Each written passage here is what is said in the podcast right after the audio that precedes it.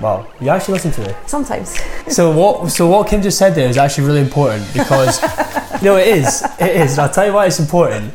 Is because when you're looking at quarterly reports, you have to make a judgment whether or not you think that the company is being too conservative or too optimistic in their reporting. Company A, £30 divided by earnings per share of £2. 15. Correct. That gives. I could have done that without a calculator. But you crack on. My arithmetic math isn't as good.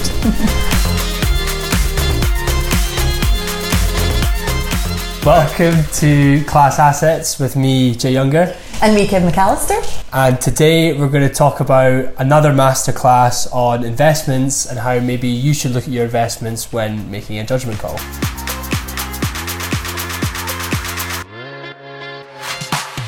Jay's brought props. Back of an envelope. And a fancy calculator. We're going to start with the super geeky stuff. But first, I want to ask you about Dubai. It was very good. It was very, very good. Jay's tan is real for once. He's been out in Dubai. It's always real. He's been out in Dubai competing. And to be fair, I was astonished at the level of that competition. That was crazy. Yeah, the standard of the athletes out there was incredible. Like, for example, there was a guy who put 160 kilos over his head, clean and jerk. Some of the female athletes there as well were CrossFit Games athletes. I mean, the standard was amazing. They were very inspiring. I made the mistake of watching one of your stories in the middle of a workout. I took it to the next level. I was really impressed. You did really well. You nearly podiumed. Yeah, we came third in the final. But the thing is with those type of workouts is that you realise how much more you have in the tank when you're with these people. Mm-hmm. Like, you think you're hurting when you're training, but then when you actually compete, you unlock another level, which is fun. Yeah. Okay, fun's over. Back to the proper stuff. Right. What are we starting with today? So last week we discussed income statement, where we highlighted that if people are interested in making their own decisions, they should focus on revenues, margins and profits. We also discussed balance sheet, and we discussed the four components: current assets, non-current assets, current liabilities, non-current liabilities, and we touched upon net debt to equity. Mm-hmm. For those of you who might want to recap, Kim, you'll tell us? No, don't get me. I'm just trying to remember what EBITDA is. So net debt to equity, we said it was your short-term debt plus your long-term debt, minus your cash, divided by equity. And we said if it's less than 50%, that was good news. And then we discussed the cash flow statement, where we focused on the cash flow from financing. And we said, look if the company's raised equity or raised debt and what they've done with that cash. So in this episode, we're going to talk about valuation. And valuation is really important because it determines whether you are over or underpaying for a stock. Which is what we talked about last week as well when we were talking about my bad investment. The medtech. Yeah, which actually has gone up 10% in a week. So, That might not be because of its company performance, something else, but we can talk about that as well. You've got an answer for everything. Okay, so let's discuss valuation. Okay. Give me a definition first. What is a company valuation? So a valuation is what you're willing to pay for the company, or how much, theoretically, based on your assumptions, a company should be worth. Mm-hmm. And we're going to focus on one ratio today called the price to earnings ratio. And this price to earnings ratio tells you how much you're paying for £1 or euro or dollars of that company. Okay? So, in very simplistic terms, price to earnings ratio is simply the share price of a company divided by the earnings per share of that company. So earnings per share is the growth of the company? No. Oh. Earnings per share, like we touched upon last week, we said that shares are valued on their net profits. So earnings per share is simply the company's net profit divided by the number of shares the company has in issuance. And the reason why you do that is because for shareholders to be allocated their proportion of their investment, that needs to be done on the amount of shares they own. Okay. So that's why you divide the profit by the number of shares there are. If we said Kim's iPhone business had £100 in profit, mm-hmm. and there was 10 shares in circulation, you would just simply do 100 divided by 10. So I'm getting 10, yep, and the other shareholder is getting £10 too. That's nice, simple, easy maths. I like that. Okay, so price to earnings ratio. This is really important because in finance, it's really important to look at companies on a relative perspective rather than an absolute. What does that mean? So we're going to play a game now, Kim. Oh, excellent. Imagine we had a business, mm-hmm, let's call it company A, mm-hmm, has a share price of £30. Okay. We have another company, company B, with a share price of £40. Okay. So which one is more expensive? Company B at £40. Okay. Let's talk about the company's profits. Mm-hmm. Let's say for company A, which has a share price of £30, it has an earnings per share, so that's just simply, remember, your net profit divided by the number of shares, of £2. And then I said that company B had an earnings per share of £8. Okay. Right. That sounds more attractive. Definitely. On the surface, you still can't determine which one's more expensive because we haven't done the ratio. We calculate the price to earnings ratio. Company A, £30, mm-hmm, divided by earnings per share of £2. 15. That, correct. That gives I could have done that without a calculator. But you crack on. My arithmetic math isn't as good. That means that you are paying £15 for £1 of that company's profits. Ooh. Okay. Now, company B, mm-hmm, has a share price of £40. Mm-hmm. Remember, that looked like it was more expensive than company A. £40 for company B has an earnings per share of £8. Mm-hmm. So if we do 40 divided by 8, price to earnings ratio of 5. So that sounds more attractive. So now you're paying £5, mm-hmm, for every £1 of that company's earnings. Now if I said to you, which company is more expensive? Company A, which has a share price of 30 but a profit of 2, or company B, which has a share price of 40 but a profit of 8? So company A. Because company A trades on 15 times. Yeah. We calculated 15 times, 30 divided by 2. Yeah. 15. Mm-hmm. Company B has a share price of 40. It has an earnings per share of 8, mm-hmm, so 40 divided by 8 is 5. 5 is less than 15, so therefore company B is cheaper than company A. Yes. We all okay with that? I don't think so, no. I don't think we are. The reason why I'm highlighting this is because finance is all about ratios. It's all about looking at things in comparison to another thing. Mm-hmm. So if I said to you, oh, that company is expensive, you would ask me why. Mm-hmm. And you determine whether it's expensive or whether it's undervalued based on how much profit it's generating. Mm-hmm. And that's why price to earnings ratio is important. Got you. Because you're looking at how much you're paying for £1 or $1 or €1 profit of that company. Where do you find that information, or do you need to do those calculations for yourself? Yeah, so that's a good question. Last week we discussed that the market is forward looking. So you can calculate retrospective price to earnings ratios, but that isn't very helpful because it's telling us information that is already known. As we know, share prices move based on expectations. Mm-hmm. So if you were going to calculate a price to earnings ratio, you would simply take the company's current share price.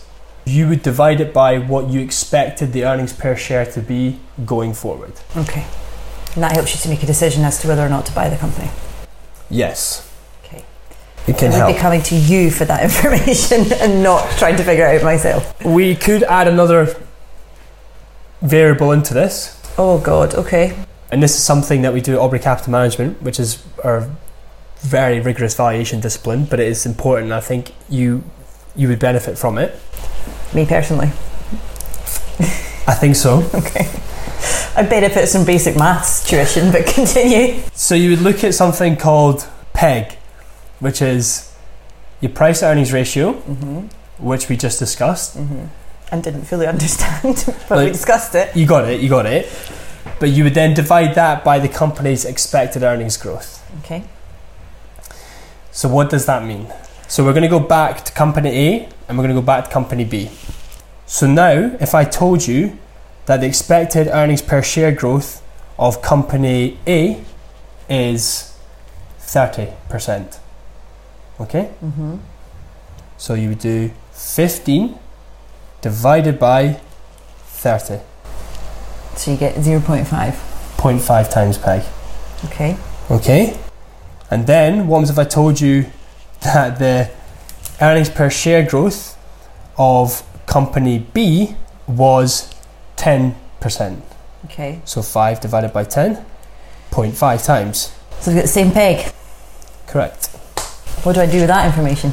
Well, at Aubrey, we believe that if a company is trading at a PEG less than 1.5 times, the company is undervalued. Undervalued? Yes. So it's a good buy. If the company is trading on a PEG greater than 1.5 times. So 1.5 is your magic number. It's a threshold. Okay. So good. Does anyone else understand what he's talking about? Good practice for anyone listening to this would simply be look at the price to earnings ratio and try and make an estimate of what you think the future profits are going to be, and then calculate what you think the future price to earnings ratio of that company is going to be. I'm glad everyone follows. Thanks very much for listening. You're just showing off that you know how to do all these fancy things. No. However, I'm kind of following this. I'm going to go back through this and figure it out. Even if no one understood that, I would just want people to take away that in finance, it's all about ratios. Yeah. It's all about ratios. It's nothing is absolute. Well, it's like we said last week, you can't just look at a few figures and make a decision. You need to look at the whole picture. It's like buying a car. You wouldn't compare the price of an Aston Martin to the price of another Aston Martin car. Based on what, for example? Mm-hmm. For example, mileage, condition of the car, how many owners. So a new Aston Martin model of DBS might be worth £250,000. Mm-hmm. A second-hand old Aston Martin might be worth £50,000. Mm-hmm. Why is one more expensive than the other? You have another number of variables to look at. Yeah. Just like companies. Just because one share price is higher than another doesn't necessarily mean that it's a bad or more expensive company. You have to look at profit. You have to look at earnings growth. You have to look at management. You have to look at a lot of other things. Okay. Relative, ratios. That's all I want people to take away from this. Thank you, Professor Younger. Another masterclass. There we go. So people can chew over that. We hear a lot about the market's reaction to things in the news, and I'm interested in explaining what that means and why it's relevant. So if there's a big piece of political news, or maybe there's international news about war, and the markets react. First of all, why do newscasters like to say how the markets have reacted? What do you think that tells us about the story? So markets are essentially discounting machines. What does that mean? So it means that share prices reflect information that's either past, present, or it's about to happen. Mm-hmm. So the most common piece of news just now is concerns about inflation. And the reason why that is relevant is because central banks around the world are increasing their interest rates. Now, why does that affect share prices? Just like we spoke about companies being valued on future profits, if a company is generating future profits, you have to value that at today's value. Mm-hmm. You have to discount it back to today's present value. So, for example, if I said to you that a company is expected to make £10 next year, you want to know what that £10 is worth today. Yeah. Right? Yeah. And the reason and how you do that is that you discount that £10 to today's value by dividing it by the interest rate of today. Yeah. Does that make sense? Yes. Yeah? Yes. Okay. I know you've completely lost faith in me, but yes. No. So if that makes sense. Yeah. So if I said to you that the interest rates today were 1%. Mm-hmm. So simple maths, if we do 10 divided by 1.01 would be £9.90. Mm-hmm. Okay. Now, if I told you that interest rates are expected to now be 3%, so now what do we do? 10 divided by 3%. Yep. Correct. So we had £9.90, so now we go 10 divided by 3%. It's now worth £9.70. So it's fallen, right? So that's what's happening to the markets at the moment. Mm-hmm. People are expecting interest rates to rise, so therefore future earnings are worth less. Yeah. And that's why the shares are moving in the downward direction. Okay. But shares can also go up. They can. It would be nice if they did. Especially in this environment. Yeah. So so if someone's got a portfolio, yep, and they want to keep a kind of top line idea of what's happening in the markets, yep, what should they be watching out for? So typically you're going to be looking for headline. If you're looking for just a generic health check on the economy, mm-hmm, you're going to be interested in things like inflation, because mm-hmm, that's an indirectly going to impact which way interest rates move. Mm-hmm. Which will determine, like we just said, about the future earnings. The value of your money, yep. Yep. You're also going to be looking at unemployment. Mm-hmm. So things that would affect unemployment would again be interest rates as well. So if the economy is booming, then you're going to have higher interest rates, mm-hmm, to curb inflation. Mm-hmm. If unemployment is high, then you're going to have lower interest rates because people are going to be out of jobs, so the economy is not going to be as pumping. Mm-hmm. Also going to be looking at things like GDP growth, which is how much value added a country is producing every year. Mm-hmm. And that determines whether an economy is, again, in a robust position or it's about to go into recession. For those of you who don't know, a recession is defined as 2 negative quarters of GDP growth. GDP growth, just to explain, is... So gross domestic product. So essentially, you know how we just spoke about there about a company's earnings, mm-hmm, growing. So imagine that now on a macro level for a country. Yeah. So if you added up all the country's value of its products of goods and services produced this year, mm-hmm, is that growing relative to last year? And relative to other countries as well. Correct, that's, yeah, productivity. Yeah. So historically the UK apparently has a lower productivity than countries like Germany and France. Mm-hmm. And people say that the Brits are lazy. We're not getting into politics. I'm just letting people know. You just like to throw a few bombs in every so often. But okay, yeah, so people need to keep an eye on these things, and because they all affect the share price. Yeah, I mean, macro news, the only thing that is probably the most relevant just now is inflation. For example, headline inflation and interest rates, because we've been used to an environment with such low interest rates, mm-hmm, before. And now that interest rates are starting to rise, it's now considered not normal, mm-hmm, which is why share prices are reacting. But actually, in the 1980s, higher interest rates was a normal environment. Mm-hmm. So it's a period of adjustment. Correct. Yeah. And it's not actually the fact that it's rising, it's the rate it's rising, yeah, which is making people afraid. Or it's the reason why share markets have reacted so badly, mm-hmm, because it's happened so fast. Yeah. But now I think we're at the expectations, it's peaked, which is good news for shares. Yeah. Because now future earnings are hopefully going to stay. Mm-hmm. So confidence comes back. But sorry, we're sidetracking. The key point is about news. The key point about news is that what will really move the needle of share prices is company-specific news. Right. So really, you're just focusing on quarterly updates or annual reports or ad hoc results from companies. See, this is where I get to geek out. It's all been about you geeking out over nerdy numbers. Business pages is where I'm happy because I'm a business journalist.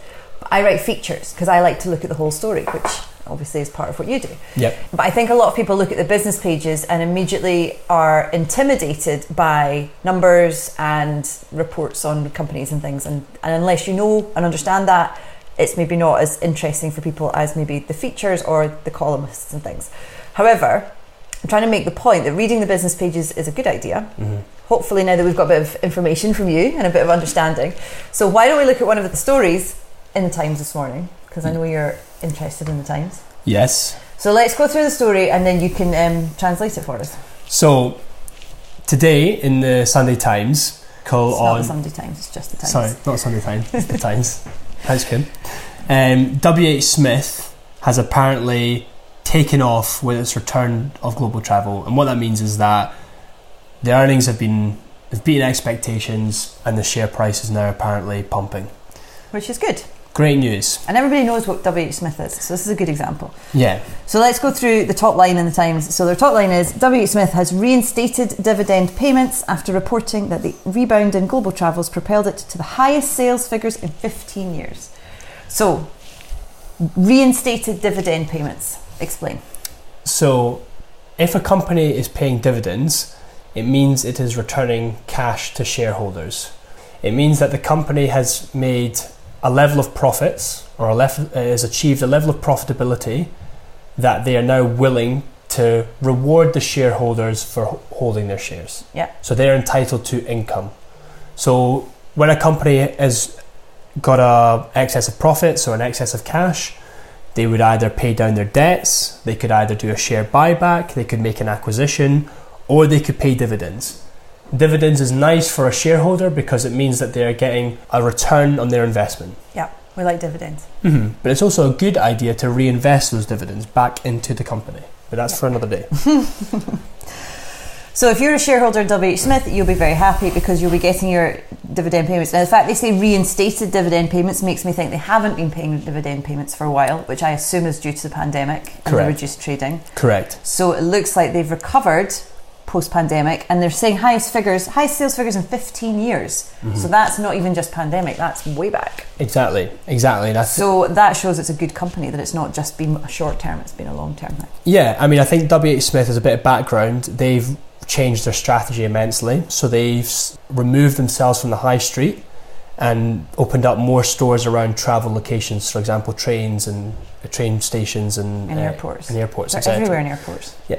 Yep. So it's captive pricing in there, so they can raise the prices because no one else can go anywhere for a book or a drink.